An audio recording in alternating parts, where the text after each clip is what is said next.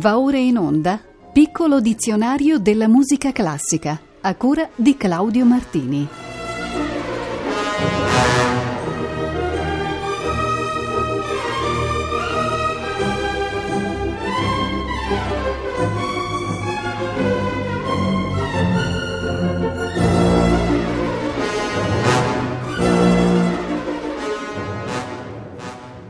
Buonasera, siamo arrivati alla puntata numero 133 del piccolo dizionario della musica classica, la quale comincia dalla locuzione americana Lindy Hop, un tipo di ballo swing afroamericano nato ad Harlem negli anni 20-30 del Novecento. Secondo la leggenda il nome fu dato da un celebre ballerino newyorkese, Shorty George Snowden, durante una maratona di ballo dedicata alle celebrazioni della trasvolata di Charles Lindbergh, detto Lindy, sull'Oceano Atlantico. E Lindy Hop significa proprio il balzo in onore di Lindbergh.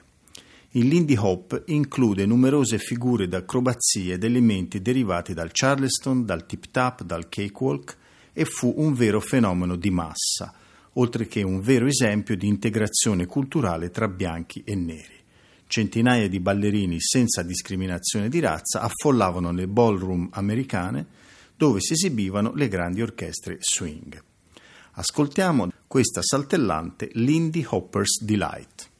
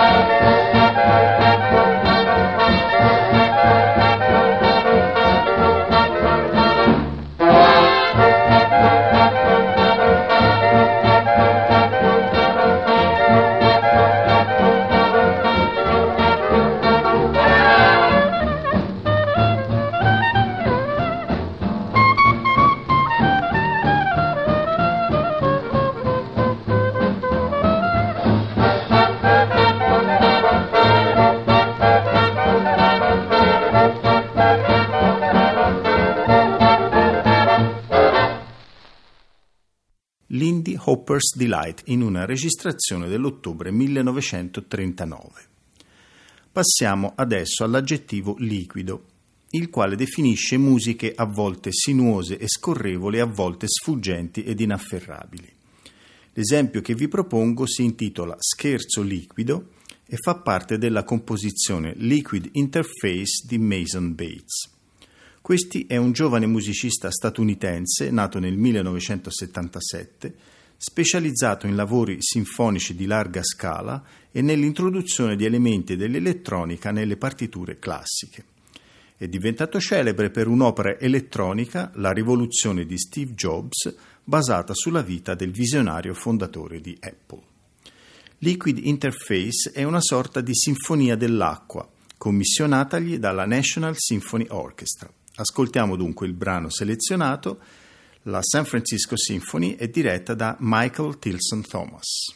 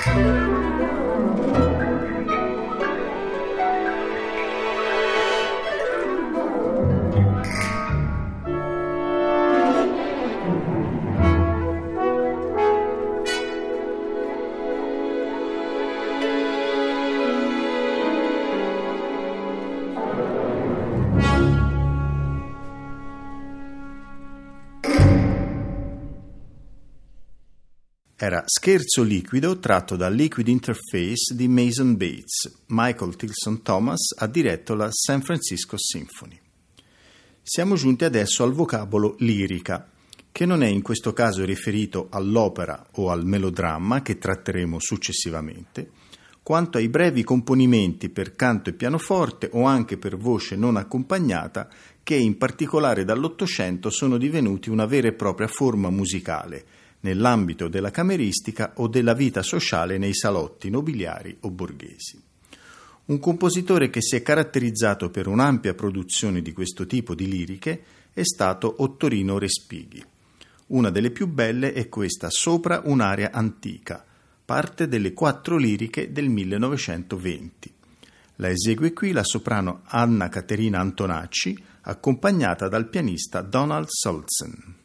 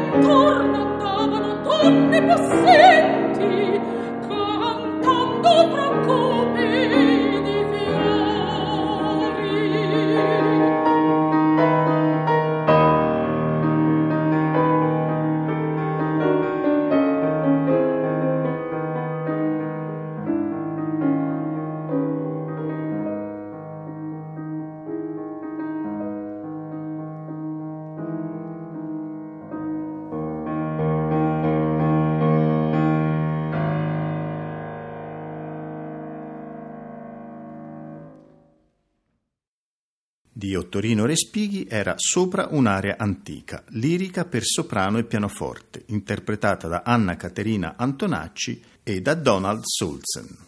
Ovviamente collegato è l'aggettivo lirico, che qualifica il carattere formale ed espressivo, ossia poetico, romantico o melodrammatico, dei brani cui è associato.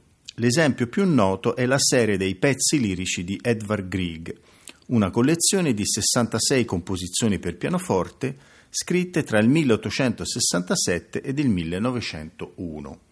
Questi brani sono tra i più celebri del compositore norvegese e sono stati visitati da tutti i grandi pianisti. Uno dei più fedeli esecutori di questi lavori delicati, raffinati e sognanti è stato certamente Emil Gilels, che ne incise alcuni in un celeberrimo disco del 1974. Ho messo in scaletta Melodia, dal libro quarto, opera 47.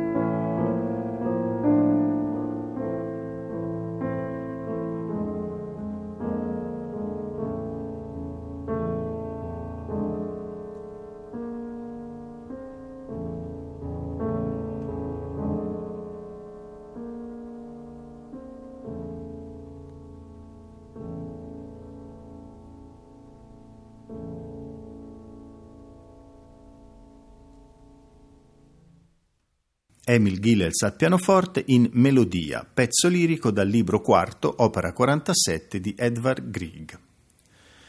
Passiamo adesso al lemma litania, che viene dal greco e significa invocare con preghiere. Nella liturgia cattolica è un'invocazione in forma di supplica a Dio, alla Madonna, agli angeli e ai santi e consiste di solito in una formula pronunciata dall'officiante e ripetuta interamente o in parte dai fedeli. Essi talvolta rispondono con un'altra formula, come nei casi dell'Ora Pro Nobis o del Miserere Domine. Uno dei massimi compositori di musica sacra barocca, Jan Dismas Zelenka, ha scritto nel 1735 le litanie per tutti i santi, come parte delle preghiere della corte per propiziare il successo di Maria Gioseffa d'Austria nel dare alla vita un erede. Egli mostrò di avere molto affetto per lei e lo dimostra questo brano, ricco di delizie melodiche e di rimarchevole contrappunto. Ut nos ad veram è il titolo di questo estratto. L'Inegal Ensemble è diretto da Adam Victora.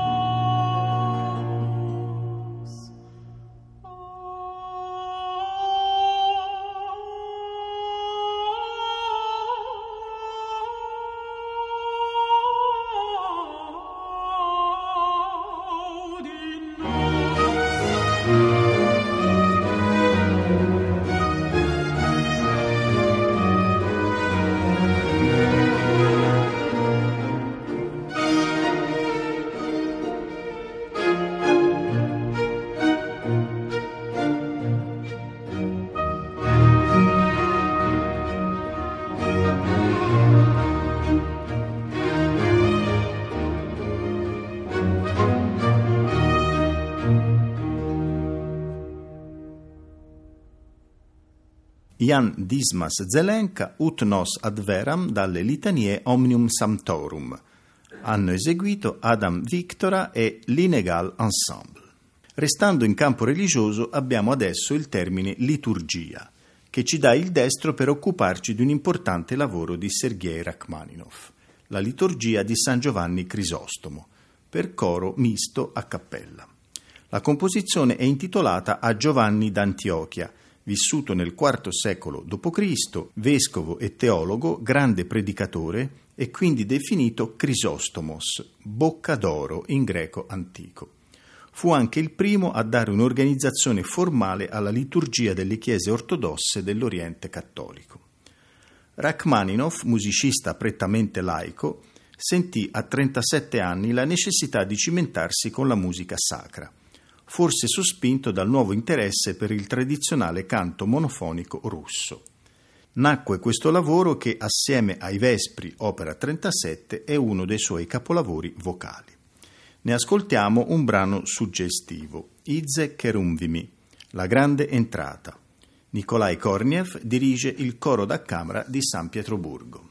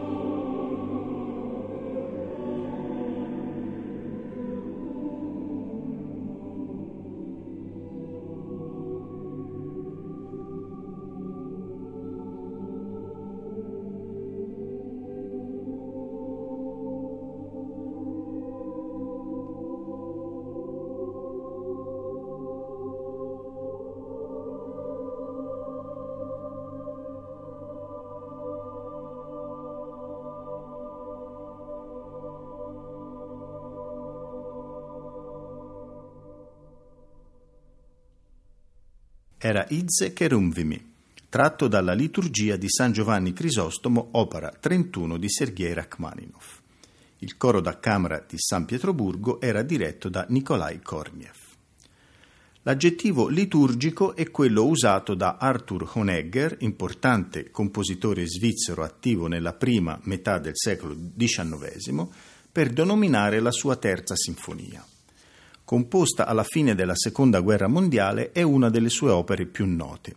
Si articola in tre movimenti, ognuno dei quali porta il nome di un testo liturgico. Il primo, quello che ascolteremo adesso, è un Dies Ire da una messa di Requiem un allegro marcato con un tono aggressivo simile ad una tempesta. Il secondo, dal nome De Profundis Clamavi sul Salmo 130, è invece meditativo e lirico. Il finale Dona Nobis Pacem ha un ritmo di marcia insistente e brutale che si sviluppa in modo dissonante prima della lunga coda lirica. Evidente ed esplicita è la connessione della musica con gli orrori della guerra e il desiderio di pace. I Berliner Philharmoniker sono qui diretti da Herbert von Karajan.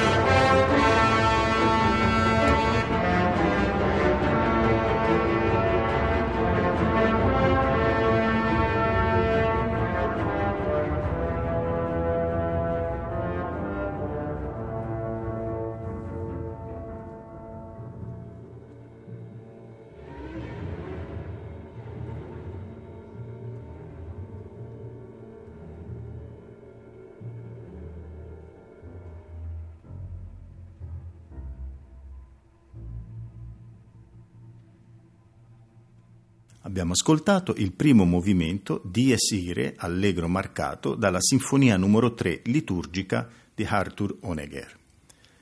Herbert von Karajan era sul podio dei Berliner Philharmoniker.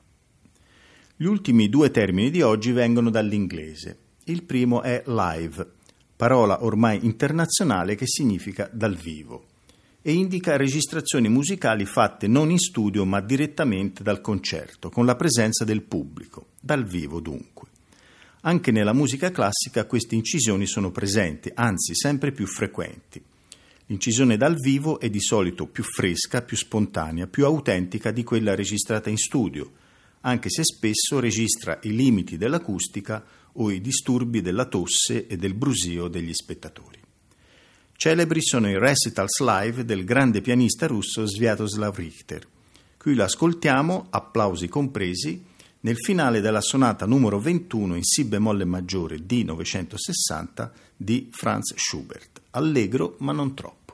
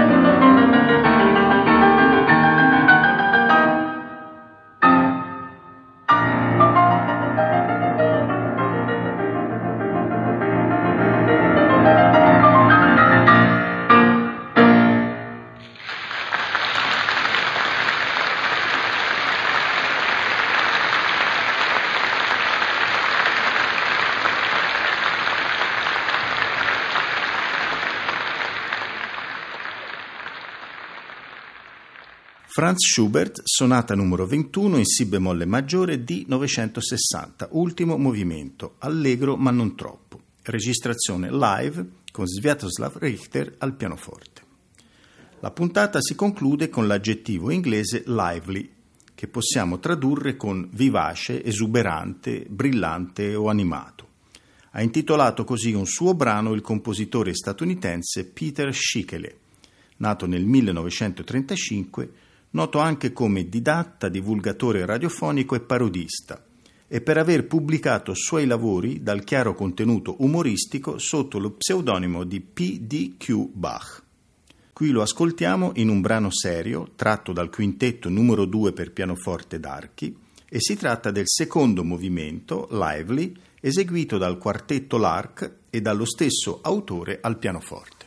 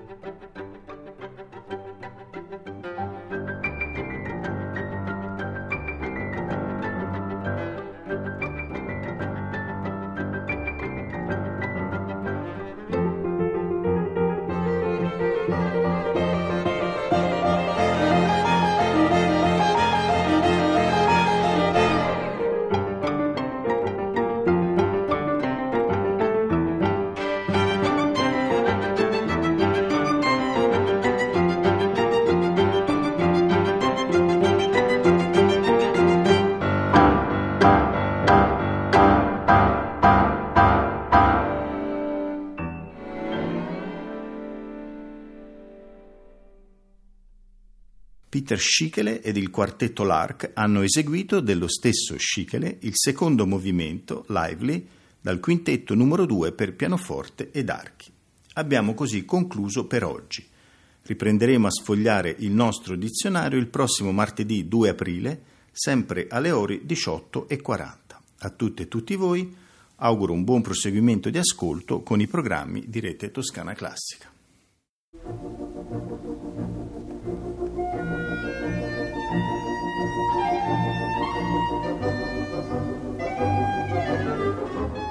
Abbiamo trasmesso Piccolo dizionario della musica classica a cura di Claudio Martini.